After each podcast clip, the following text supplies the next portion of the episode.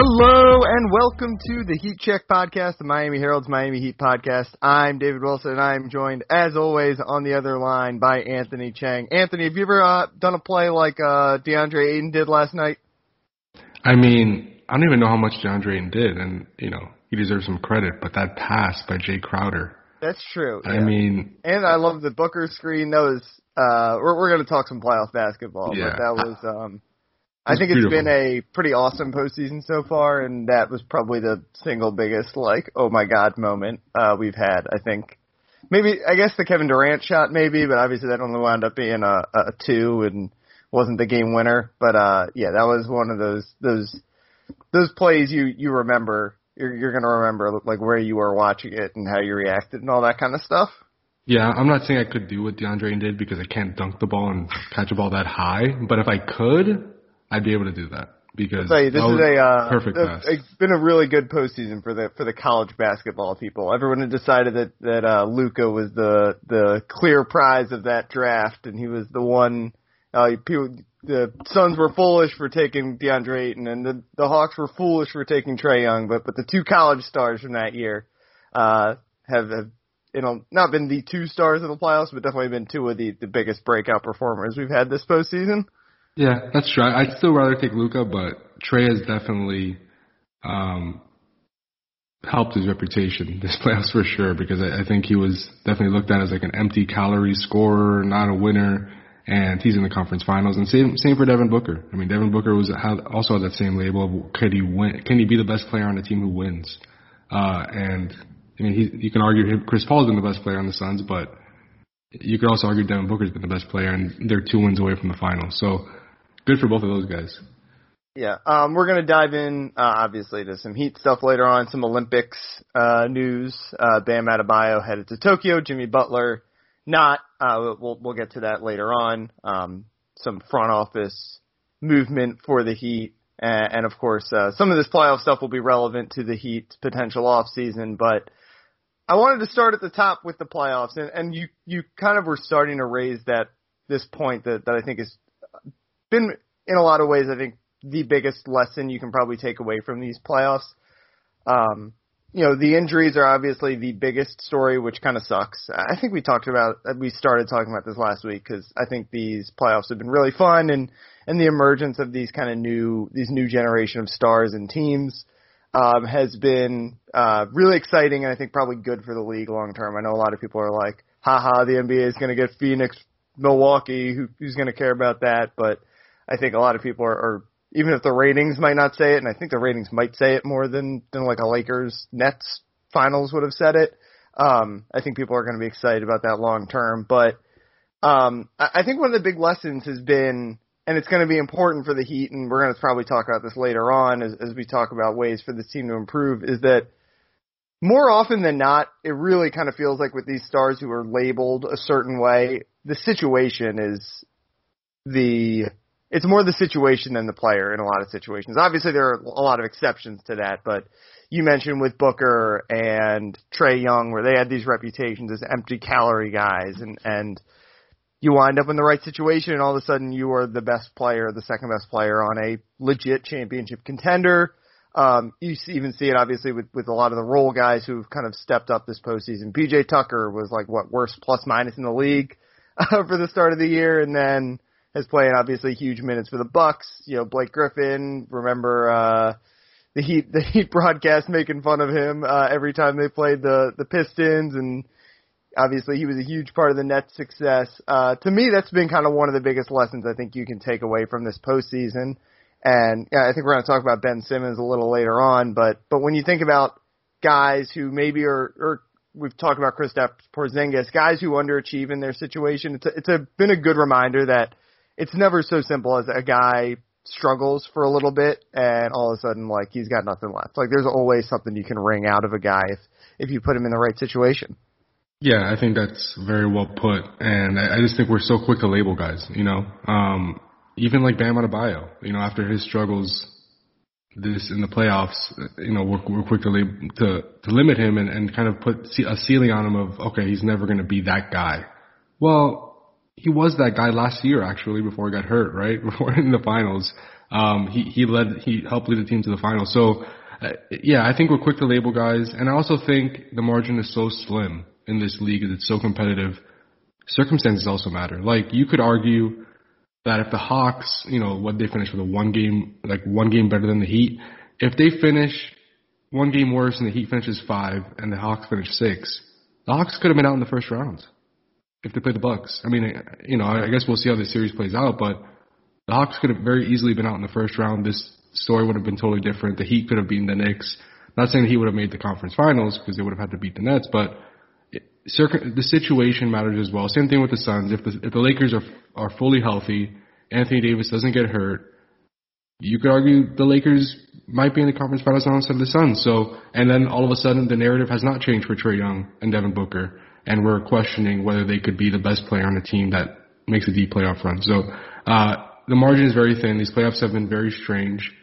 Um, injuries have definitely, you know, dictated a lot of the results. You know, I, I, I still think that fully healthy, the Nets probably win the championship. And I think if the Clippers had Kawhi, they would probably beat the Suns, to be honest. As much as I, I, I enjoy watching the Suns play and I, I, I really like Devin Booker and his game and how it's evolved and, and developed, um, you know, injuries have changed things. So to your point, you know, situation matters, but I think also, you know, circumstances matter and, and there are new, there is nuance to this. Like things could be totally different if, if the Hawks finish one game worse and, and the Heat are in that fifth spot instead of number six.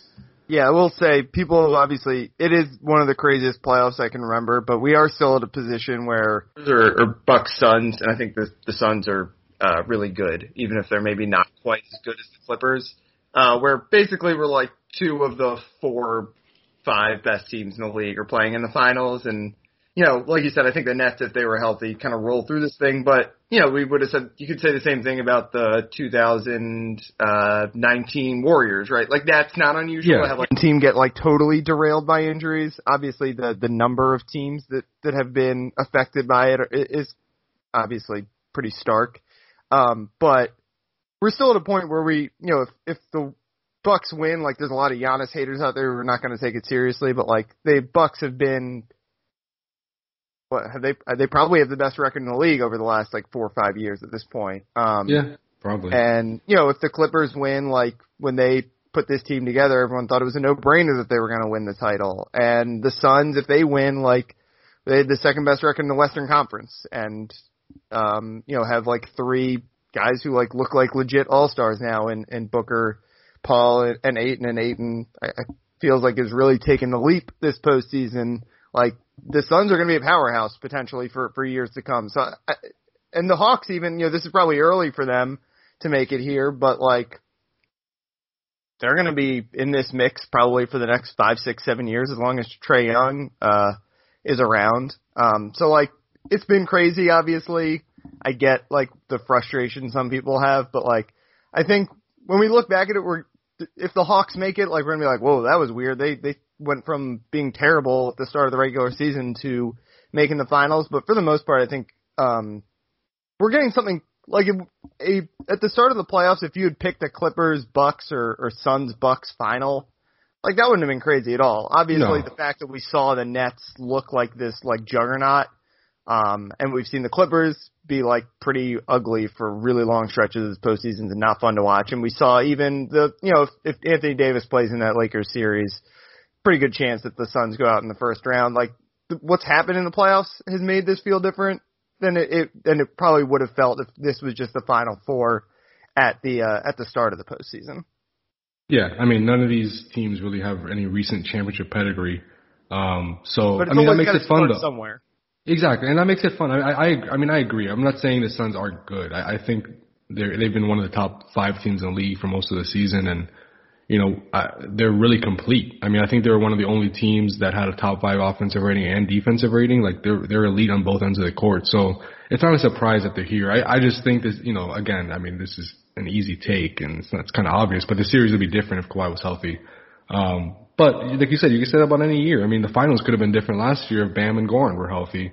Um, there's there's always something that you could point to to say you know, to, to discredit a team, I guess, for lack of a better word. And, and I'm not trying to discredit the Suns, but I, I just think, you know, again, the, if the Lakers were healthy, if the Clippers were healthy, and obviously if Brooklyn was, uh, even if Brooklyn just had two healthy stars, things might be totally different. But I, I do think it's nice to have some new blood um, deep in the playoffs, and we're going to get a champion here that hasn't won one in a long time, or I think there's a few of these teams that have never won one. Yeah, Hawks have um, never won since moving to Atlanta. Phoenix has never won. Obviously, Clippers have never won. Yeah, so Bucks and, haven't won since Kareem Abdul-Jabbar was uh, in Milwaukee. Yeah, I mean, at the end of this thing, it's going to be either Giannis holding his first championship trophy up, you know, Chris Paul and Devin Booker, um, I guess Trae Young, or, or even if, if the Clippers come back, uh, Paul George. Um, so it's going to be cool one way or the other. It's going to be nice to see, you know, I think I guess one of the complaints the NBA gets is that's always the same guys winning. Um, this year, that's not the case. So yeah, those uh, those people don't have that to, to stand on this year. Um, you we've ta- we've kind of danced around the buck the Nets thing a little bit uh, as we've talked here, and, and it was something that Barry and I like really talked about a few weeks ago before all these injuries, um, and when it looked like the Bucks were really just going to roll to the finals. Um, how do we? How do you feel about like the way that the Heat like stacks up with the Nets. It's obviously so it, like it, in some ways it's like the Warriors thing where it was like, can anyone catch this team? But then of course like they're over 1 right now in this. Well, really kind of over 2, right? You know, last year they they obviously didn't uh KD didn't play, but do you feel like they're like I don't know, the the the gap to me still feels like basically bigger than ever between the Heat and the top team in the East and it's kind of interesting that we're at that point when the Nets just uh you know, lost and didn't even make the conference finals. Yeah, I mean, the the questions now with the Nets moving forward is can they stay healthy? Yeah, it's always going to be the, the question. If healthy, I, I do think the gap is pretty wide. I mean, you could see what the Heat were trying to do this season when they got Victor Oladipo and Trevor Ariza. Like they were, you know, if they, if they if those guys would have stayed healthy, you know, Victor would have stayed healthy, and and you know, and and you throw out a lineup of Victor, Trevor, Bam, and Jimmy. Um, you know, those are really four good defenders who could switch onto anything. Um, that I mean, you could see what he were trying to do. Like they they were trying to build a switchable, athletic, um, versatile defense to go up, you know, possibly against Brooklyn. And we never really saw that because Victor played four games. But I mean, uh, that that's going to be, I think, the the blueprint that he uses, you know, when trying to build um, a team that can compete with Brooklyn. But I mean, really, we saw it like when James, Kyrie, and, and Kevin Durant are healthy. I don't know if there's any team that can beat them. Um, so I, I do think the gap is pretty wide, and, and really it's just going to come down to health for Brooklyn, um, unless you know the Lakers added another really big piece, or you know the Lakers and Clippers are going to be able to compete with them just because of their talent, their, right. their top end talent. But the Heat right now, um, unless Bam makes a big jump, I, I just don't know how they can keep up with them you know, when it comes to scoring. Yeah, I mean that's obviously where like these uh distressed asset superstars come in, right? Like that's the idea with Victor Oladipo in some ways is if he comes back together, he's your third star, you kind of can match their top 3 to a degree. Um, you know, that is going to be as we wonder about like Chris Kristaps Porzingis or whatever, like obviously right now he's not on that level, but we've seen him be close to on that level and I think the the one it's kind of another lesson from this playoffs, and it, it shouldn't be a surprise lesson anyway. I think we all learned it basically in, in 2019 is uh, even when it feels like the mountain is like unreachable, the peak is unreachable. Uh, when there's a team like that or like the Warriors, you got to keep competing because you basically just never know, right? Like, yeah, we've seen these injuries and we saw it in 2019. Like the Raptors, if if that if the Warriors stay healthy that year, the Raptors do not win a championship, and no one cares about that little weird Kawhi year, basically, that he played in Toronto, and now that's probably one of the the most, you know, I would have to think that Raptors fans enjoy that championship just about as much as any championship that's been won here in the last like 25 years. Yeah, I mean, uh, it's like we were talking about, like the margin is just so thin that you, yeah. you just have to try to put the best team out there. You know, maybe knowing that you, you just can't, you can't maybe have the top end talent of Brooklyn, but you just never know what's going to happen. I mean, look at Atlanta. Uh, you know, I don't think they they didn't think obviously entering the season they were as good as Brooklyn, and here they are in the conference finals, and Brooklyn's out. So injuries changed a lot of things. You know, ball bounces a certain way. Um, it's just so slim that uh, you know, and and and again, it only takes one more player for the Heat. Like if they had a third Yeah. star, I know it's It would be easier a lot said than different. done. Yeah. It, yeah, the outlook would be a lot different. I mean, even uh, you know, Kyle Lowry's not going to put him, you know, at Brooklyn's class, but Heat are a better team with Kyle Lowry, especially if they bring back Victor Oladipo as well, and make another, you know, free agent addition, you know, to uh, as a stretch four, another big man that could help them, you know, in that department and re- rebounding. Um, things change pretty quickly. Or Bradley Beal. I mean, that's the name that everyone talks about. But in a Yeah. year, if, he, if all of a sudden he demands a trade to the Heat, or another star demands a trade to the Heat, and you have Jimmy, Bam, and Bradley Beal, then you could realistically say, can we beat Brooklyn in a series? You know, Brooklyn still probably has the best top end talent of the two teams, but uh, it's it's definitely competitive. So the Heat have two of the pieces.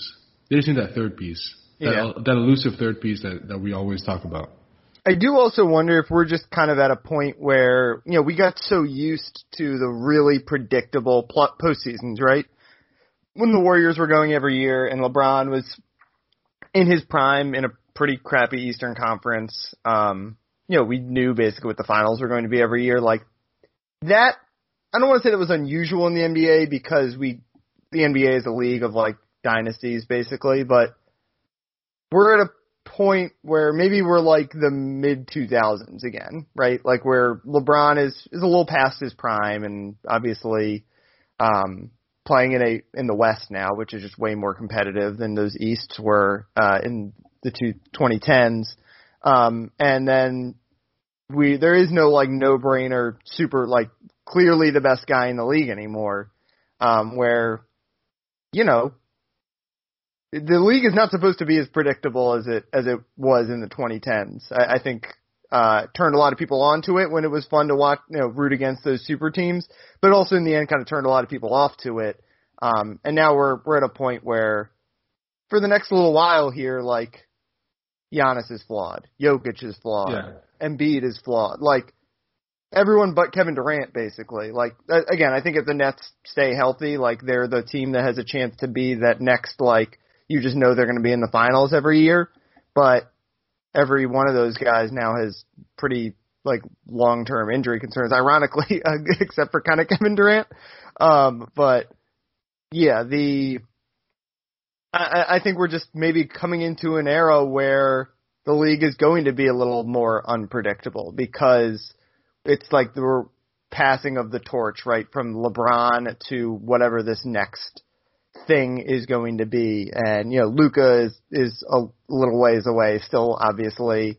Um, and like I said, all these other guys who, who you would basically list as like the biggest stars in the league are either deeply flawed or playing for deeply flawed teams. And that wasn't the case, obviously. You know, it was the case for 28 other teams in the league. It just happened that in the last, uh, 10 years before this little run here, like, you had the Warriors who were not flawed. You had those Cavs teams who basically were not flawed. Those Heat teams, uh, were, were flawed a little bit, but for the most part, not very, didn't have a whole lot of flaws. Um, even those, obviously, those two Spurs teams, um, was it was kind of like the perfect storm for them. It's not like they were a super team, quote unquote, but um, you know, most for most for the most part, the league is filled with flawed teams, and it's unusual to get a couple of like unflawed teams, and that's where we're at now. And it, it like I said, it, it's kind of fun. Obviously, the Nets, because of how incredible Kevin Durant is, if they stay healthy, I think can be the exception to that. But um, you know, the last couple championships have had teams kind of come out of nowhere and make the finals. Like it, this isn't a total outlier. Like no one would have, not a whole lot of people would have thought the Heat were going to make the finals. The the Raptors were not the favorite to come out of the East uh, in 2019. Um, so you know, since LeBron left the East and left a big vacuum there, like this is what we get in the league now. Yeah, and, and I mean, the NBA was pretty predictable in the '90s too with Michael Jordan. It was, yeah, Uh, that's what the I'm most saying. part. There's, there's usually like kind of one team, but Yeah. Jordan was always facing different teams in the finals. Right. Yeah. Very good point. And, and yeah, and, and I think the difference is, like you said, you know, LeBron was so clearly the best player in the NBA for like a decade or more.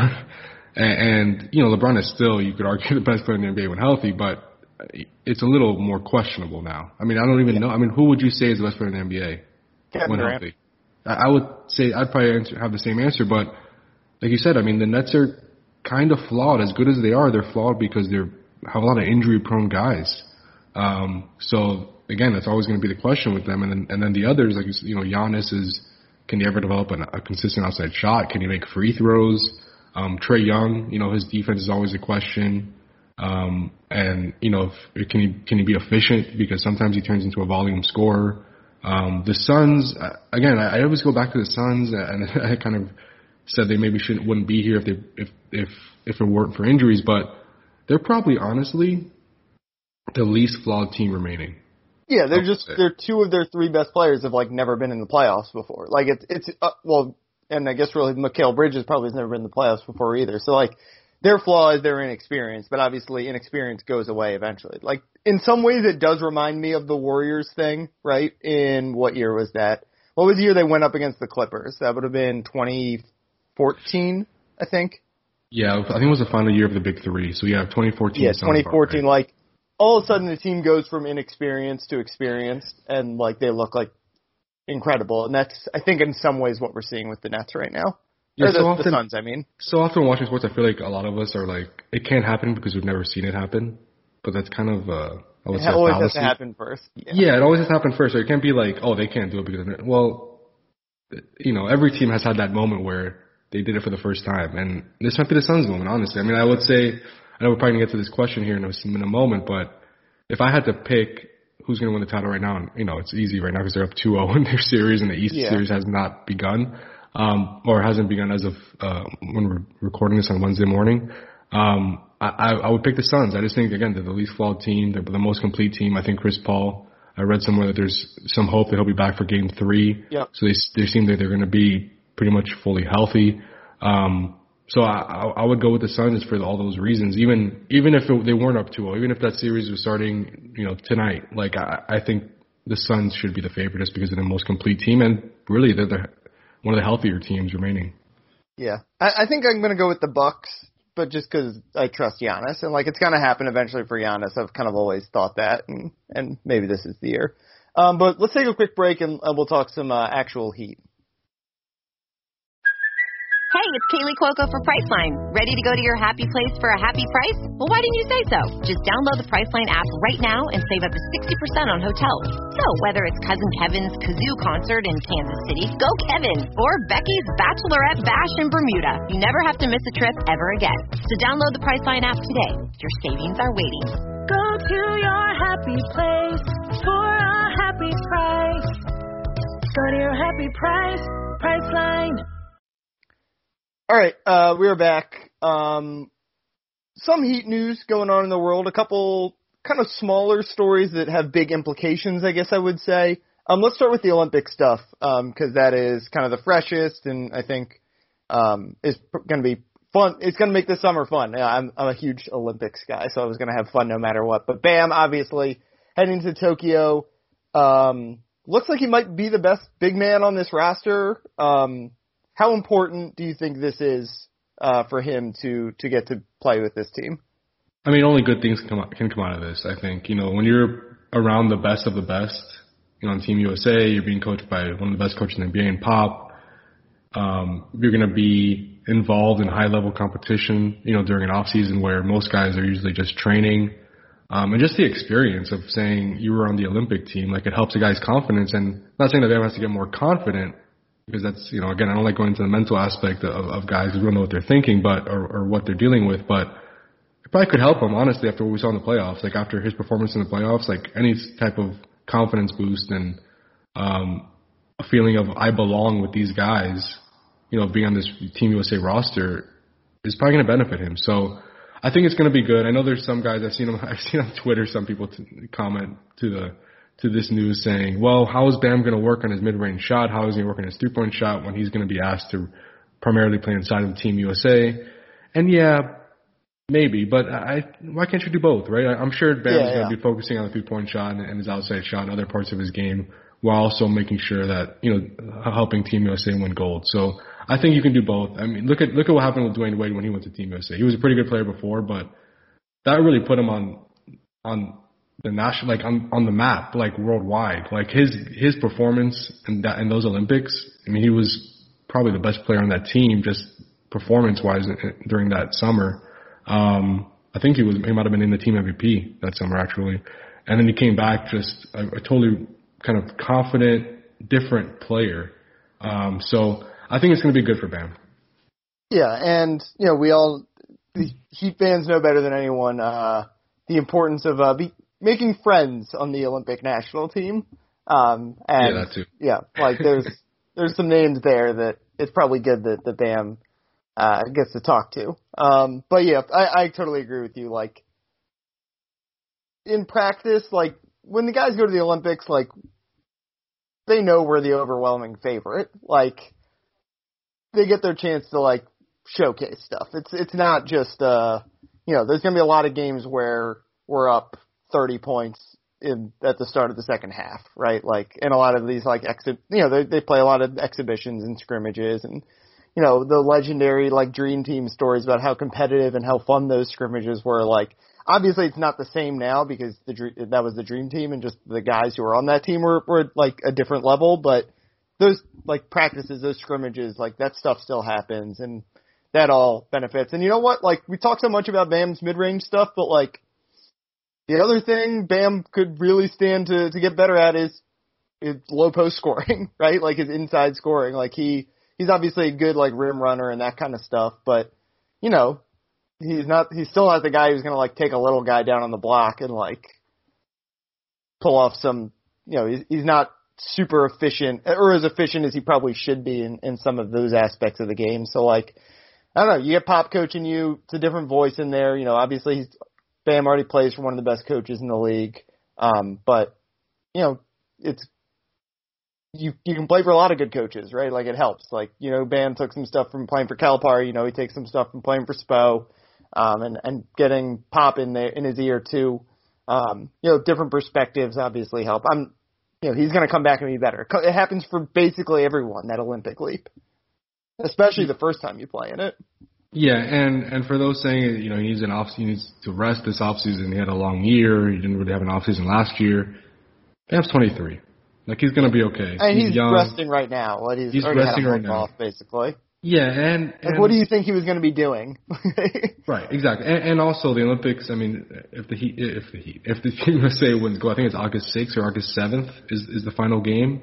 Um, so he's gonna have about six weeks before camp to get right too. Mm-hmm. Um, it's not like it's going straight from the Olympics to camp. So Bam is gonna be okay, and he's not, it's not like he's gonna play like 45 minutes a game either. Um, Yeah, his team is the pretty Olympics. deep. We're, Yeah. we're going to have two close games the whole time.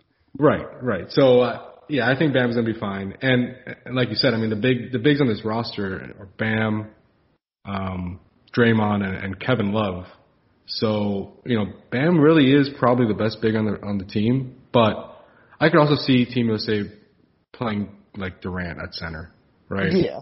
Right. He's probably the tallest guy on the team, actually, Kevin Durant. So Yeah, I that's true, them- actually. I, I could see them playing Kevin Durant at center at some moments. So they'll they'll be, you know, I think they'll be. a- I think Bam will get a good amount of playing time just because of, you know, the, the depth chart as far as bigs and and his skill set. I think kind of fits with a lot of these guys. Um, but th- th- this team is deep enough where I don't think Bam will have to play huge minutes. Yeah. And you know what? Bam playing center, that's probably like that's been a question with this team, right? Is is Bam a power forward? Is Bam the center? Um, Bam playing center on that team, like you said, where he's, you know, pretty good chance he's going to be the starting center on that team, right? Playing next to Kevin Durant at the four or whatever. Um, that's going to be good for him. Yeah, Uh, for sure. I'm, yeah, and and, and it's going to be good for him, I think, too, to kind of get out of the the Heat bubble, like Yeah. to kind of explore something different and maybe gain some fresh perspectives. Yeah, that's what I'm Um, saying with the, the Yeah. thing. Yeah. Yeah, like I, I- just think that's going to be good because he, you know, again, he's spent his entire short career with the Heat, so that, I think that'll be good for him. Um, Jimmy Butler passing on the team. Um, not a huge surprise. Just what did you think with, with him taking taking the summer off?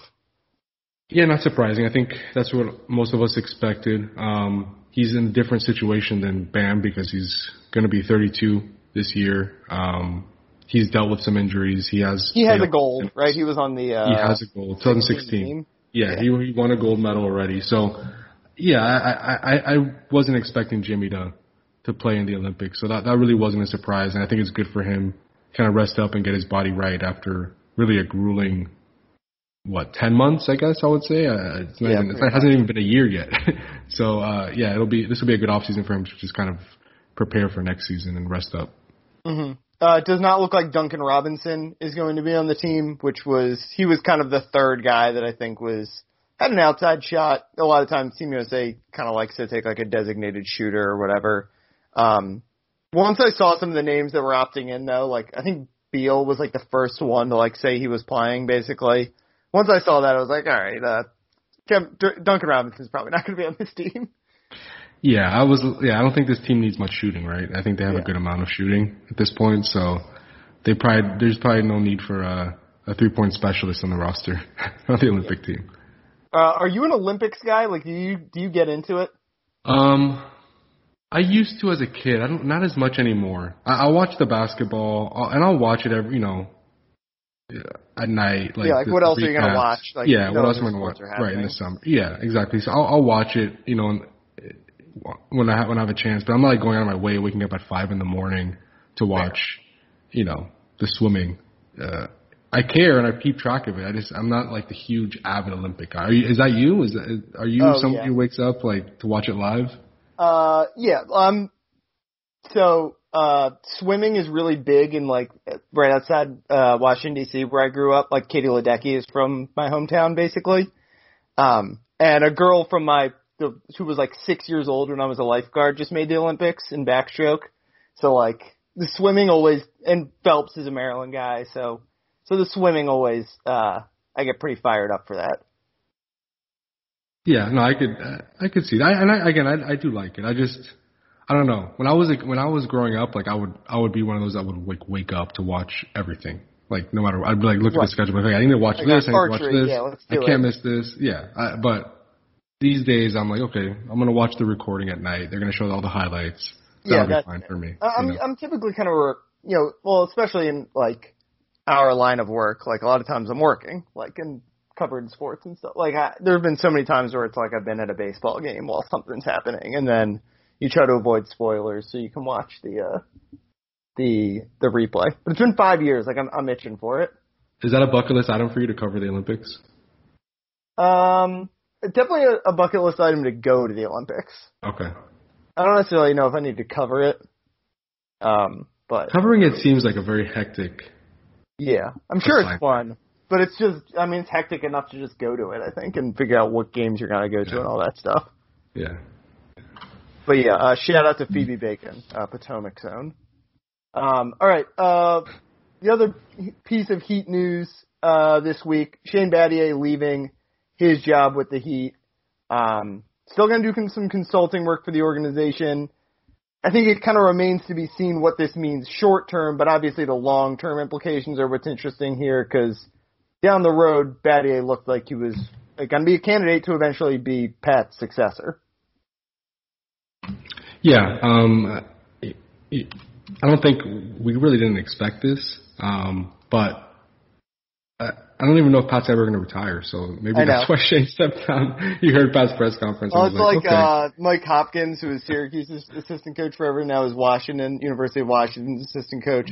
He was like the coach in waiting for like 10 years and then realized Jim Boeheim was never going to retire, so he left. Um, Yeah. I think we're, I, I would not be surprised if that's the situation here also. Yeah, I mean, Pat, uh, you know, it doesn't look like he's close to retirement. I don't even know if he'll ever retire. He just loves, he's just so competitive. He, he wants to obviously go out on top, you know, and he's trying to build this team back to that, that point.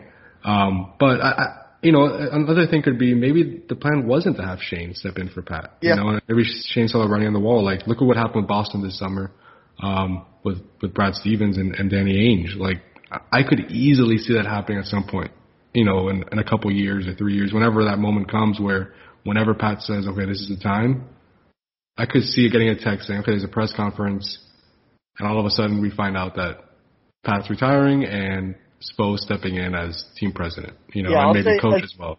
as someone who doesn't have front office sources or and is not plugged in or anything, I've kind of always just imagined that that was what was going to happen. Like ten years from now or whatever, Pat was going to finally retire, and Spo was just going to be the new Pat and, and learn how to slick back his hair like that and drop the rings on the table, and they would find some other like young hotshot Chris Quinn or something would uh would be the new Spo, and we're just gonna try to keep replicating that forever.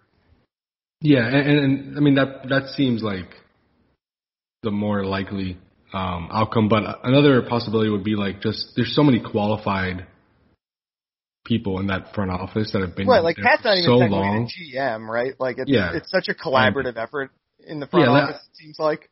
Yeah, exactly. Exactly. Like there's so many guys there that have that have had strong voice in the front office that have been there for a long time and have had chances to leave and they haven't.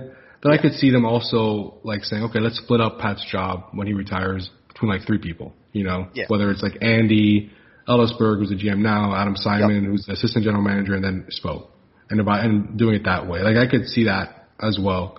Um, but it does seem like if Spo wants that role, like he'll probably get it, right? Like it, it just it just seems like the natural uh, step for him to take after you know long time successful coach, spent his entire coaching career with the Heat. Like it just seems like the natural uh, next step for Erik Spoelstra to take o- take over for for Pat whenever he retires. And again, it, it seems kind of foolish to talk about now because it doesn't feel like it's happening anytime soon. Yeah, I mean, what did Pat say when at the end of the season? I think uh, we asked him like, uh, you know, what's you know, have you thought about your future? Like, how much longer you want to do this? And he's like, yeah, I mean, I'm not thinking about retiring. Like, there was not even it was like the thought had never even crossed his mind. Yeah. So I mean, maybe if they like win the championship next year or whatever, like then you would get the you know you. I, I'm sure everyone when they're a certain age and they win, they think about going out on top. Sure. But like they're not. He's not in a rush to to get out of this thing. no, clearly. he's not. He's not. So we, I don't think we're gonna have to have that conversation for at least a couple more years. Um, Yeah. uh, And the front office like- could look really different by then. I mean, obviously they're going to probably hire someone to replace Battier, right? Like, even if it's not directly, like there are going to be new guys in the front office Yeah. every year or whatever, and someone's going to rise up the ranks, and someone we've never heard of is going to five years from now when when Pat is um, thinking about hanging it up.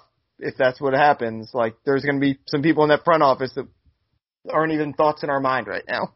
Yeah, and then one person I didn't mention that also has a pretty strong voice, you know, in, in decisions and, and and is a pretty you know ro- big role in the front office is Alonzo Mourning. Right, Um, yep. He's right now the vice president of player programs, but he's he's one of those guys that you know gets a seat at the table. So, um, you know, that's another name, and and you know, whenever Udonis Haslem retires, like what was he? Uh, he's talked about he doesn't want to be a coach, but he does want to work for the team in some capacity, or even maybe have an ownership stake. He kind of hinted at that during Yeah. exit interviews this year. Um, what is his role going to be? So yeah, like you said, like th- there'll be there'll be new faces in a couple Yeah, years. what if Jimmy Butler retires after five years, five more years in Miami? Like, you know, there's there's gonna be guys who are who we're never even gonna think of that are gonna be important to this franchise. Who's going to retire first, Pat Riley or Udonis Haslem? Uh, Udonis Haslem. Yeah, I think so too. Yeah. But I, I, I, you know, again, we're still waiting for Udonis's decision this offseason. But if I had to guess, I don't think he's going to retire this summer. I think he's going to play another year. Yeah. So- Although it really would have been the perfect ending. The uh, the the three minutes he played this year or whatever it was. It would have, but he can do that again next year. Come on, He can. He needs to just And in front of a full crowd. In front of a full crowd, yeah. I, I- he just has to do it again next year, and he could easily do that again. That's it's like so Udonis and up his lane. So I, I think Udonis will come back. I think he'll play. I think part of it is he just wants to play like a normal season, right? Like the past two seasons have Yeah. been so unique. Um, Yeah, I and mean, I, I, two years, right? If the 2020 season ended normally, like I think we were all kind of thinking that was going to be it, but who knows if it was actually going to be it? But like once it we went to the bubble, obviously it meant that it was not going to be it. yeah, and I, I can't imagine that he wants to like just end his career after what happened in the playoffs this year. Like that's not Yeah, the true, to go on. That was like one of the most disappointing playoff series in Heat history. Um, so I, I think Udonis coming back, but again, we'll probably won't hear his decision until like August or something, like we have in past years. All right, uh, let's wrap things up with a uh, a new segment. Uh, you have dubbed it whale hunting. Uh, we need a sound effect, I think, for that, like uh, Play Free whale. Willy. Yeah, like the like a splash or the whale like call, right? They like kind of sound like they're moaning. Um, or maybe like Captain Ahab yelling uh, about going after uh, Moby Dick. Um, but our whale this week, each each week on this segment, uh, we're gonna talk about a potential whale or whale adjacent player. I don't know how many whales are actually going to be out there. I don't know if this person we're about to talk about is a whale. Um, but we're going to talk about whale or whale adjacent players. Um, and the possibilities of what the Heat could maybe do to acquire them, how they would fit the Heat with the Heat, and whether, just kind of simply put, the Heat should go get a guy like that. This week's whale is uh, Ben Simmons, um, the most maligned player in the NBA right now. The most Uh, maligned whale in the NBA. Yeah. Yeah, and there are a lot of maligned whales out there. I think we're going to probably talk about some more of them in the coming weeks. Uh, but Ben Simmons is this week's uh, target because it, it seems pretty inevitable that he's not going to be a Philadelphia 76er next year. Um, to me, it also feels pretty inevitable that he's not going to be a member of the Miami Heat next year. But uh, it's still worth discussing. Um, what do you think of Ben Simmons, just at large as a free agent target for teams, and then specifically for the Heat? Or not a free agent target, sorry, a trade Trade target. target. teams. Yeah. Um, you know, I mean, obviously he has a, he has potential and he has upside. Um, I guess one of the benefits of like trading for him this offseason is you might not have to give up as much as you thought because it's like a buy low uh, situation. Uh, then again, Phoenix, uh, Phoenix, Philadelphia might want to build up his value again before trading him. So maybe he will be back for that reason next year, at least to start next season. Um, but I mean, he has four years, 137, 147 million dollars remaining on his contract. That's a lot. Yeah, Um. So, in, in regards to the Heat, like I can't see the Heat taking on that contract. A and B, I don't really think Ben Simmons is the best fit next to Bam and Jimmy. You know, as No, guys who all. really don't shoot threes. Can you imagine having, you know, three of your top players as guys who just score on the basket and don't really take outside shots? So, it doesn't really make much sense for the Heat. Um, but yeah, Well, and we said- don't know this for sure, but um, all the reports coming out of Philly when when Jimmy left were that he and Simmons did not uh, necessarily see eye to eye. Yeah, and, and you know, I don't, I, I can't confirm that, but I mean, that wouldn't surprise me just because Right, Jimmy's guy know that you he's close with you or uh, with Embiid. Embiid. Yeah, like, and, and, and Jimmy, and, and just uh, I, I know Stephen A. Smith, I think said yeah, he reported yes, you got a text from someone in Philadelphia saying that Ben doesn't work hard and he's babied and he's coddled. Like Jimmy seems like a guy that he does not have time for people who are like just naturally gifted and talented, but they don't work hard enough to like make the most of it.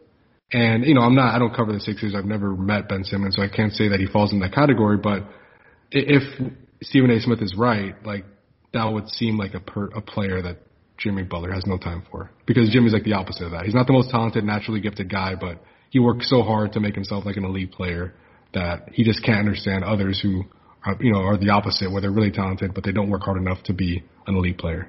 Yeah, A- as you put it though, I think the the the key thing there is he just does not fit at all with this team.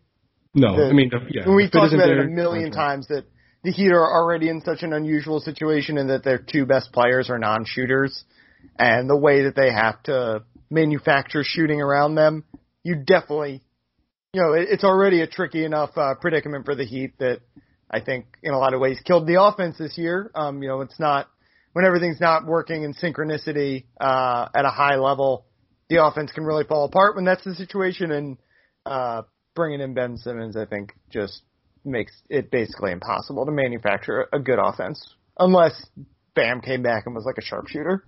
Yeah. So this whale is not coming to Miami. Yeah. Is what you're I do like, in some ways, I like the idea of Simmons as a trade target for certain teams, though. But I think, I don't know, he's he's not a point guard, right? He's he's not- probably he He's probably like a needs power to forward. yeah he probably needs to play as a power forward, like a point forward. But Yeah, he's a power forward who can pass a little bit. He's a good playmaker who can dribble, but I don't know, like he's is he like a Draymond? Right, Is he like a Draymond good role? at like shooting to a degree. Um, a point guard has to be willing to shoot. A point guard has to be willing to have the ball in his hands. Um, he's not a point guard. No. Yeah, and, and I mean, so what do you think is the best situation? Like, part of me thinks the best situation for him is just like getting his own team, kind of. Yeah, I mean like, that's seeing the what one thing you do, right? You could send him to like a crappy team and maybe let him still be the point guard and just you live with like the Hack-a-Ben and all that kind of stuff. Um, but I think if he's going to a good team, he's got he's not a point guard. A point guard has to have the Yeah. ball in his hands. That's like the definition of a point guard is the guy with the ball in his hands. Like sending him to Gold, like sending him to Golden State, like that. It would be like him and like him and Draymond just wouldn't fit together. Yeah. Yeah, I mean like what like the late like could the Lakers give up like a poo poo platter for him and try to like I I don't think that would work either. Um, maybe like Washington just flip Russell Westbrook for him. Does that work for either team, or does that make both teams more miserable? Probably makes most, both teams more miserable. but Yeah, there's not a I good mean, situation out there. Uh, How about like John Wall for Ben Simmons and picks? Like picks and John Wall for Ben Simmons. And Ben Simmons is then all of a sudden has his own team. You know, I don't know how much I like that. John Wall makes Philly, but um, they can get picks out of it at least. Um, like I, that might make some sense, right? Yeah. Yeah, maybe. Because I don't know if Philly wants to deal with that wall. Like that's the problem is Simmons is no longer the kind of guy you can get James Harden for, and clearly he never was. Um, or James Harden would be on the Philadelphia 76ers. But um, yeah, it, it's how bad is that contract viewed at this point? That's that's the question with him. Um, yeah, yeah. I don't know. I mean, that's interesting. Like, I don't know if Philly had a chance to trade Ben Simmons for Harden, and they just didn't want to trade Ben Simmons at that point, or if really like Houston was like, nah, we don't really want Ben. Like, I'm not It sure. seems like well, because it wasn't the reporting that day like everyone thought it was going to be Philly, and then it wasn't. Like, didn't even like Shams or Woj say they were the favorites like that morning, and then he wound up on Brooklyn by the end of the night. So clearly Yeah. something something happened in the that 12 hours or whatever that that changed. Daryl Morey came out and said, I, don't want it. We're not trading Ben Simmons, which I don't know if again that was after Houston Right, said we don't want Ben. Simmons, but Yeah. you know, it, it is if if they had a chance to trade him for Harden and they didn't, they really have to be regretting that move, that decision right now. Yeah, I mean it's again with we know better with the Heat that that was probably never really on the table. Um, but it's every Well- every team in the league is regret. Like it seems like everyone who passed on Harden, quote unquote, passed on Harden or didn't get Harden, uh, came away really uh, regretting it by the end of the year. Yeah, I think the lesson is if there's a transcendent, uh, you know, top five player available, like no matter what the age is. Yeah. you trade him. You trade for him. I think that that's something we've learned over the past eight months or so. All right, Anthony. I think we can wrap things up there. Uh, you can follow Anthony on Twitter at Anthony underscore Chiang. Um, are you working on anything right now, or kind of dregs of the off season, waiting for Olympic Man, stuff to happen? yeah, this is a pretty dead time. Um, You know, there's always news. Like we we talked about a little bit about the Olympic stuff and and Shane Battier and and different things that come up. And you know, we and, and our job is to be creative and create content. So there's always that. But man, there's there's really not much going on right now. You know, as the NBA playoffs um, continue, like you know, the the Heat uh, Heat players are away at home or on vacation, and and you know, free agency's still over a month away. Summer league's over a month away. The Heat don't have have no draft pick, so, content Yeah, to it's pay just attention to. it's it's it's yeah, it's a very quiet time in Heat world at the moment. Uh, you can follow me on Twitter at dbwilson2. Uh, it's also a little quiet for me. I've, I've been at Marlins games for the most part this week, and Miami recruiting stuff is going on. So if, if you're into that, uh, their big recruiting event is this weekend, so you can follow me on Twitter there. Um, obviously, check out MiamiHerald.com because just because we don't have a lot going on does not mean that there is not a lot going on in the sports world. Um, obviously, Marlins uh, in a little bit of a playoff mix.